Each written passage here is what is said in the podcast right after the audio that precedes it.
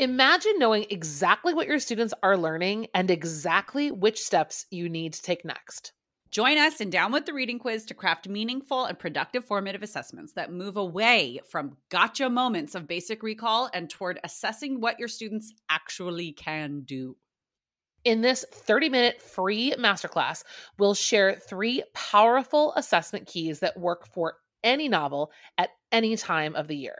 Head to shop.bravenewteaching.com slash masterclass to sign up, and we'll also send you a free workbook to keep track of all your notes. Once again, that's shop.bravenewteaching.com slash masterclass to nail formative assessments forever. Hey, Amanda. Hey, Marie. What are you up to later? Want to join me for happy hour?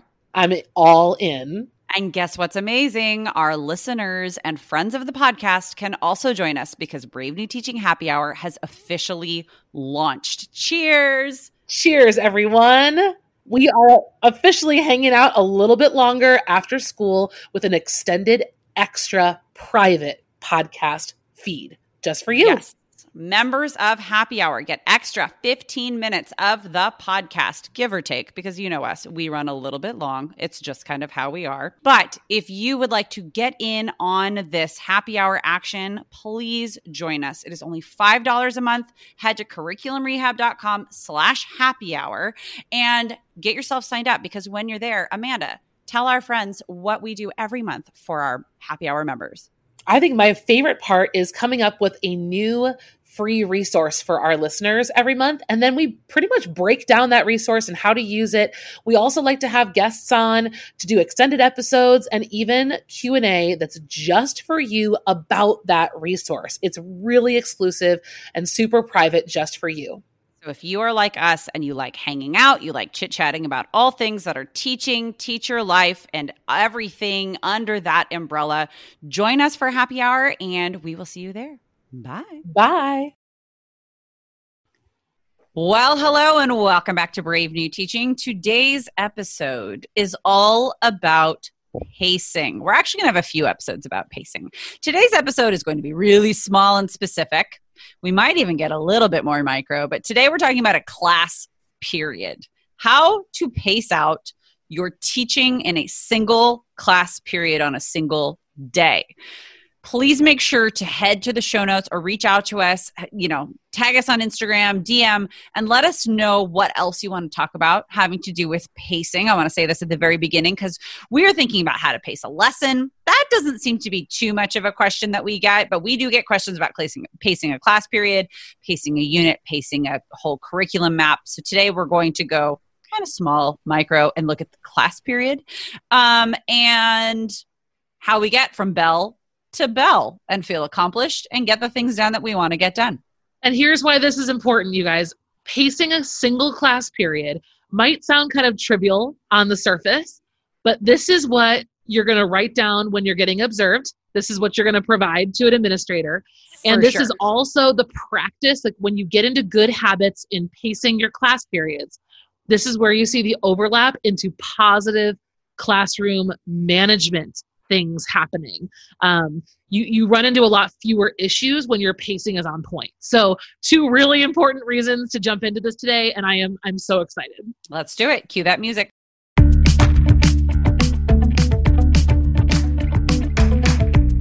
You're listening to Brave New Teaching, a podcast for educators challenging the status quo. I'm Amanda, and I'm a high school English teacher in Illinois. And I'm Marie, and I'm also a high school English teacher in Southern California. We're so glad you're here. Enjoy the show.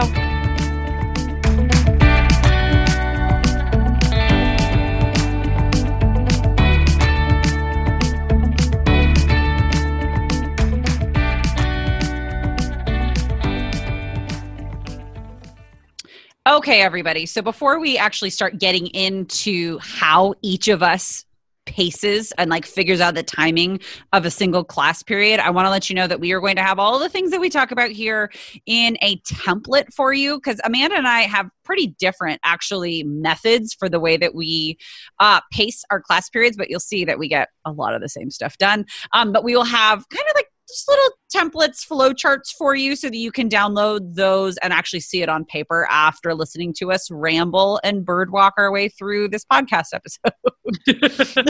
So that's what I do. Another- Another quick heads up. Um, I'm, I'm Marie, we didn't talk about this before, but Marie and I are currently not on a block schedule of any sort. Um, but what I want to offer you to you guys, and, and we, what we're going to talk about today is more about a template. Um, so you can adapt. We're not going to give you a minute by minute playbook. We're going to give you a template of what to think about when you're pacing whatever kind of class period you're dealing with. Absolutely. Um, so Amanda touched a little bit on the importance of really focusing in on pacing, because like she said at the beginning of the episode, like it is something that feels trivial and it is something that's like, are you kidding me? I already know how to do that. Except we all get evaluated every so often, and that is always something that comes up either as a comment or something that you have to report, how pacing goes. It is also something that for the two of us, especially that teach collaborative SPED like and gen ed courses, pacing has a huge piece in diver- dire- oh my gosh, differentiating instruction.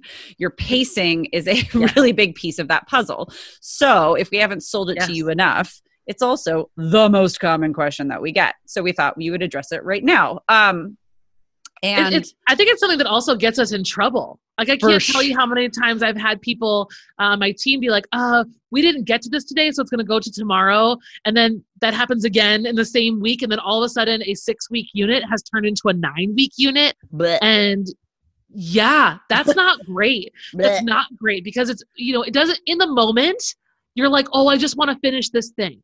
I didn't finish this thing, so it's fine. But at week nine, you're like, I should have just let it go, right. But it's too late. You're like, I never want to talk about this ever again.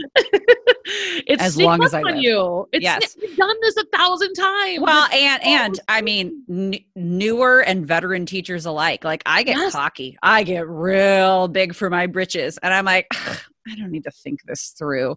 I I do it to this day where I'm just like, oh, I'll just post it, note it, and I'll it'll be fine. I don't need to like figure out how long everything's going to take. And then all of a sudden it's the end of class and I'm like, oh crap. I, I only got halfway through. What was I doing? So this yeah. bears repeating for all of us. And I mean, yeah, once again, like I am no, I am not innocent to the no. pitfalls, because while I know what to do, do I always do those things? No, because I'm a doofus. But we're all doofuses together, right? Right? We are. We are. Right. We are. I'm we not are. alone, right? Okay. So I know that we have different methods for really like getting in the middle of pacing our class periods, but the beginning is the same. It's the same as we do everything. Start with the end in mind. Go, Amanda. Run with it. Okay, so everyone listening, I should make you all take a pledge and hold up your right hand. Can we make buttons? Repeat after me. I will not plan my lesson with the first thing we're doing in class. I will plan it with the last thing we're doing in class. We have got to start our pacing and our planning with the last thing that's going to happen before the bell rings. If we don't, it won't get done regularly, right? Or, and- yeah, or you'll have that weird, awkward thing where you've got ten minutes left and you're like, boodly boo, which is not a bad, it's not a bad problem to have all the time. You know, like every, every now and then be like, everybody take out your book and read, or who wants to ask me a question? Not a bad problem to have peppered into your weeks, but like when you're consistently wasting your instructional minutes and practice time and face time with your students because you're like, I'm done. That's a pacing problem. Also, kids can smell it from a mile away, and oh, they shit. know that you weren't planning on giving them seven and a half random minutes to start the homework assignment that they very easily could do at home. Uh, and so they're going to start to misbehave. You're going to get issues happening there. Like I am, I am, vis- I can see twenty-four-year-old Amanda trying to convince sophomores at my high school that this is time for homework. Please sit down and work on your blah, blah, blah, blah, blah. And the kids being like, okay, yeah, right. Yeah, I'm not going to do that. It's almost lunch, lady. And then Goodbye I'm yelling now.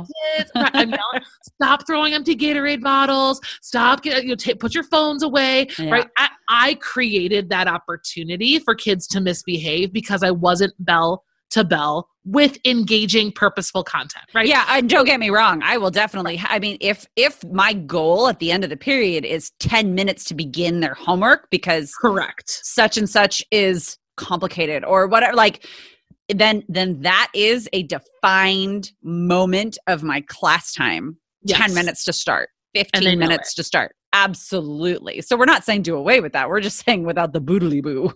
No boodly boo, and you can't try to fake it because you're panicking.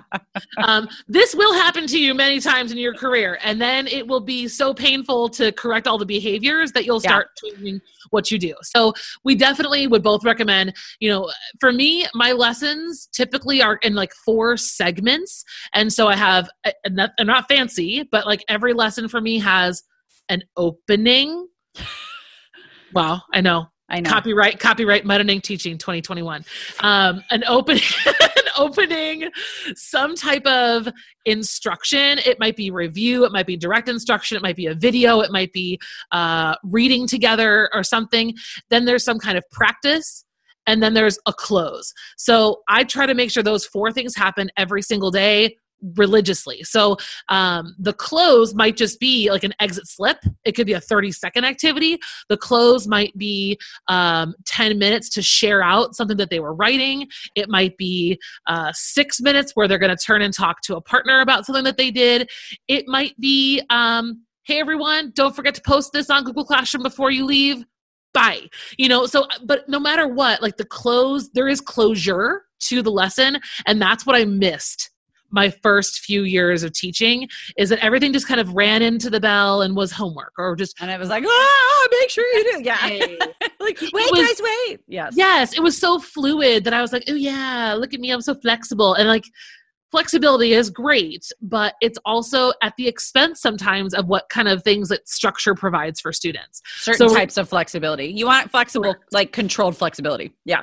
Correct. So I, I found that having like some type of planned closure, even if that's just a routine that your class does every day, even if it's not an academically connected, if that's a uh, something that the kids do at the end of every class period to, you know, sign off or or whatever right. that might be. But building in that specific dedicated it's moment. It's there. Absolutely. And that's, um, that's key. So my, my class period structure a bit differently. I think I, I visualize and I, I conceptualize them differently. Um, in nor- we're going to talk about normal life. We're going to talk about not virtual, just normal life. Normal life, I'm on a block schedule and it is ninety minute class periods. Virtual life, I'm on an eighty minute class period schedule where I have the opportunity to see students every single day. I like to break my class periods that are blocks like that up into acts because I'm a former theater teacher. I like to break it up into three thirty minute chunks. And those thirty minute chunks come, or, you know, thirty-ish minute, um, come with a break of movement and something different twice a class period. For a ninety minute class period, I might do, you know, like I might have three breaks or two breaks. In an eighty minute class period, when I used to teach on a semester schedule, we had fifty minute class periods every day-ish, and we had like a modified block. Um, and so in those fifty minute class periods, we would go like twenty to twenty-five, some sort of a break. And sometimes that break is go get up and touch the farthest point in the room from you and, you know, say a limerick and sit back down, like whatever it is. Or maybe it's a little bit longer, or maybe it's ask me a question and everybody stand up, stand on one foot, whatever, like something to break it up. And then we jump back into what we were doing, or that's where our transition is triggered. Um, The so so I look at mine in different sorts of chunks. I also remember, guys, I have gigantic gigantic class sizes. So you have to get the bodies shifting and moving a little bit because everybody doesn't have their own space in my classroom, which when you think about like a post-COVID world is like, bleh. But um, we, we're, we're pretty packed into my classroom. So we have to get up and move and have a change of status a little bit. Um, so that's how I think about it. Like whatever the last thing is that I want to have happen is going to happen in my third act of like my ninety minute class period. And then I would move back to whatever that, you know, second intermission is going to be, and the first intermission all the way back to curtain up. And that's like, how I get through it or how I see the big chunks. Um, I, I mean, it's wonderful when it's like opening activity and mini lesson, first break, practice, break, questions, and, you know, like discussion, and then closing. Wonderful when that works out, but it doesn't always work out that way. So I make sure that those are like my placeholders. That's beautiful. Isn't I love it? I, I feel like that is very similar, but I think, I think trying to do four segments in that much time would actually be kind of chaotic. I think that's a really beautiful, the three works really well for that timing. It it does. And it kind of goes with the whole like psychology of threes, you know, like it, it, it, it works. Um, It works for the way that I template out my weeks as well, because we will have like coffee shop mode days where we are literally just working and reading solo, but it makes me build in time that I say, okay, everybody pause, write down t- one concern or idea and one question. We're going to take a break. And when we come back, we're starting with those, right? It like, it, like you were saying, it safeguards against behavior because there's a sweet spot of time that students can really yes. be working on their own before they start to get punchy.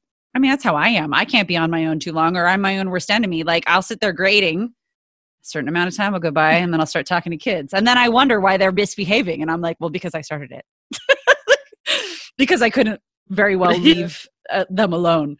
Um, But those like breaks, and it doesn't have to be anything epic. It can literally be two minutes, but it's just something. It's something. And uh, yeah, I think that, so in a fifty minute class period for me, when I think about my four chunks and how I pace them, you know, my chunk one and four, so my opening and closing are usually the two the two things that I try to keep the shortest and the most consistent. So we talked about this in, a, in an episode earlier. I think we talked about what in our routines or our classroom management episode. While you're talking, I'll look it up so I can tell them what, what number. Yeah, please do. Cause I think, so for me, in terms of pacing, like those, those two pieces are predictably the same. So you can do whatever you want. But for me, my opening is a five to seven minute bell ringer, um, or bell work time, whatever that might be. So my different classes have different types of bell ringers. Um, but for the most part, it's something that can be done silently, independently, and like self-sufficiently. Like, I guess that's kind of redundant, but, um, they don't need me. Um, so whatever those, those practices are, if it's vocabulary, if it's, uh, journaling, um, I want that first. For, for my own sanity and the way that I like class to start, I like class to start completely quiet because it's not going to stay that way. And that might be the only part of the day that is quiet. And it also provides, like, this is kind of coming from when I was um, a newer teacher. I had a lot of classroom management issues and, and kids that were misbehaving. And I had the gaggle of kids that like to crowd me at my desk and ask yep. me about my personal life, you know, like all the, you know, right. like with kids. You We're know, looking you're, back, you're just like, oh my God. Oh my gosh. And and I really like to stand in the hallway and greet students as they come in. Totally. So, and I like to linger out there too, because sometimes what I'll do, another classroom management thing that I like to do is, you know, have one-on-one conversations with kids that are starting to get out of line and like be, you know, be in preventative maintenance mode. So I like to know that my first five to seven minutes in my classroom, I've trained my kids to be quietly working on what they're supposed to be working on so that I can have those conversations. I can grab a teacher across the hall and tell her something. I can take attendance, you know, one day a week or something. Uh, you know, send an email or respond to an email from a yep. previous class period. Like, I, I mean, I had a lot of, it's gotten, it's changed as I've gotten older, but like still like that practice is really been important. Did you find that episode, Marie? When, when did we talk yeah, about? I think we talked about it in our streamlining classroom management. It is episode so, twenty-nine from season one. Okay. Um, okay. Yeah. So. That, so that's, that's important too. And then I think that, so yeah, for me, I, I'd say just, you know, the practice of, of building your pacing for that middle section of instruction and practice, it takes practice, and you should use a timer for all the things. All the time. Do the classroom timer if you're struggling with pacing. Um, and if you, pl- and, and for me, like my biggest struggle is I always did too much talking in the instruction part and not enough time for the practice part. You and me and both. So, yes. You know, and a lot of that comes down to your planning, uh, understanding your curriculum better as you get better, and understanding the text that you're teaching as you teach them multiple times. Um, that all really does help you um, focusing and narrowing. Like I always tried to do too much, um, and you don't you know, that, that sounds good in the moment, but that kind of goes back to what we said earlier in the episode is it starts yeah. to overflow and back up and back up and back up. And before you know well, it, it's a five thousand dollars flush down the sewer and you need a whole new pipeline and blah, blah, blah. Now you're just talking about your own last, yeah, last fall. Oh, that's the summer. That's right. Um, oh. I, I would say like if I had my big pieces of advice for takeaways here are to start with the end. What they, yep. they have to have, the information they have to have, what they have to have accomplished, like whatever that must do, must have thing is for the end of the class period, figure that out or routine, whatever it is, right? That. Set a time frame for that, ten minutes, yes. fifteen minutes, whatever, five minutes. Then for me, it's figure out your chunks of yep. where you're going to be able to break things up.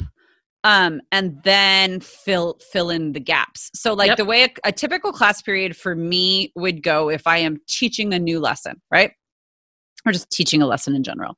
We are going to start with a bell ringer where students are working individually, but they also are in small groups. I have students in groups of four in my classroom. So like, I'm fine with them talking to each other, but they're in their stinking seat yep. or they're at standing behind their stinking seat. And that is something that we practice. That is our beginning of class routine. You come in past me at the door. I say, good morning, good afternoon, whatever it is. We have a little chit chat as they come in and they are working on that.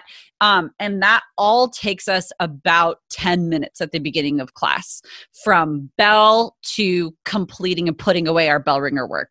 Like they're working on it for like five minutes. We go over it for like five minutes. We move on. That bell ringer is normally the jumping off point for whatever it is that we're talking about that day. So then I would transition into delivering a mini lesson. And that mini lesson, I know some people are really strict, like workshop method. They are like ten minutes for a mini lesson and that's it. And I'm like, listen. twenty fifteen to twenty and then we'll call it a day. But I also have I also have those block periods. So like that's and for me, I know that I can get my kind of rapport jokiness in in twenty minutes where I couldn't do it in ten. Right. And and that works for me. That works for my teaching style and for my practice. Great. Um, then that's normally time for a break. And then it's time for student practice. And then it's normally time for a break. And then it's time for questions and discussion and feedback. And then it's time for their assignment, right? Like it's, that's how it works for me in those three chunks. Um, and like you said, the timing, it depends, right? Like right. you might spill over into the next chunk of class. But if that, like, if you have those really specific must do things that they must know, they must understand, they must be able to take away from that day, and those are your goals, have them written for yourself where you can see them so that you stay on, on task. And that's how to pace out your period. And, and I think that, so that's the key is to have a structure. And I think that was definitely the biggest thing missing from my early years is I would want to try all these new things. Today we're going to do a jigsaw. And so we would like start class and I'd be like, okay, today we're doing a jigsaw. Yeah. and, and you'd like, be like, uh. Right. So, so what, what this becomes like with, with what Marie just kind of went through is it's not that we're not going to do a jigsaw, but I'm going to fit it into this template so that there's a predictable structure to my class feel every day. And if that means that jigsaw is planned for two days during that practice time, because it's going to take longer, right. then I'm Then, then all of a sudden we're going to get into pacing a full unit, but I'm being more realistic because I'm going to be able to get, um, you know, more organized in the way that I see my class period going and that the kids can feel that similar energy. Like they're going to be more uh, with it and on board. And, and, and the other thing, the other thing this does socially and emotionally for our students is it relieves a lot of anxiety of like, what's going to happen next? If they know the flow of a class period in Missus Morris's classroom, then they know what to expect. And a lot of those, those undesirable behaviors that come out, a lot, a high percentage of them come from students not knowing what to do with their hands. If they yeah. know what to do with themselves, then they know what to expect. They know their part in, like they they know where their cog in the machine goes and they can help the machine go forward. Obviously, I mean, we're talking about real kids here. So like there are some that just want to put a wrench in the whole system. because they're turkeys for whatever reason. But most of the kids and most of the community in your classroom can continue to operate on a really functional, positive, and productive level if everybody knows how it goes. And so like Amanda was saying, maybe that jigsaw is in the practice part, or I mean, however it is that you structure it. Once again, I think it just all comes back to routines. Yes. Of course it's going to keep talking about routines. Yeah. But that's not that, but that's, that just speaks that's to so what good. Our yes. all about. Yeah. And, and, and that these things, as you get better at routines, you'll also get better at pacing. As totally. You get better at pacing, you'll also get better at knowing your curriculum and knowing your students. And you'll also get better at assessment because you're going to know how far kids can get. You'll be able to do all of these things work together. And so I'd say my last piece of advice would be in that, in that template and in that mode. Um, it all kind of comes back to, again, if you're getting evaluated and, and people are coming in to watch you teach, um, these are just real and comfortable ways to be in your classroom. You don't need to feel like you got to put on some kind of lesson plan show when someone comes to watch you teach, whether it's a colleague or an administrator. Um, this is just good, natural teaching practice. Um, so you don't need to feel like you're putting on a show or you're, oh, I mean, we're going to be stressed out and nervous when someone comes to watch us teach. Um, but this, I think, offers you just a, a calm way to... It's more of an invitation, yeah. like, hey, come on in, yeah. join us. This versus- is what we do. I have this to prepare. Exactly. Yes. This is what we do in here. My students aren't going to get super weird because they're just doing what they always do with another person in the room. Yes, yep. Absolutely. And that's, and that's that. And so hopefully that helps you guys think through, you know, when you're doing your lesson, it's going to kill your anxiety so that, because you also now have this predictable structure to settle into and feel comfortable. You know what you're planning for. You know what you need. Like, I need a week's worth of bell ringers. Okay. Ready, set, batch that out. Yep. I need, um, I have a five day week coming up. I need five direct instruction lessons on how to write blah, blah, blah. And the kids are going to get twenty minutes to practice each day. Like, it's going to make your lesson planning in the bigger picture easier as you kind of start to work with templates and pacing uh, that's familiar and, and similar day to day, rather than trying to do something crazy new all the time. And then when you do do something crazy new and throw it all out the window, your kids are going to go nuts and be like so excited. They're going to be so engaged. Yes. Because they're like, they're like oh, my, oh, my wins are break going to be today. I don't even, oh, should I put my granola bar away or should I keep it handy? I don't know. Oh, dear. Oh, so exciting. All right, guys, we're getting weird. Thank you so much for hanging out with us today. Make sure you head over to our show notes, brave new teaching dot com, so that you can take a look at what a typical class period looks like in both of our classrooms, kind of like a checklist, little template of what we typically do in our rooms, what we've described for you today. Um, and until we see you again, thank you so much, and we'll see you next time. Hey, everyone.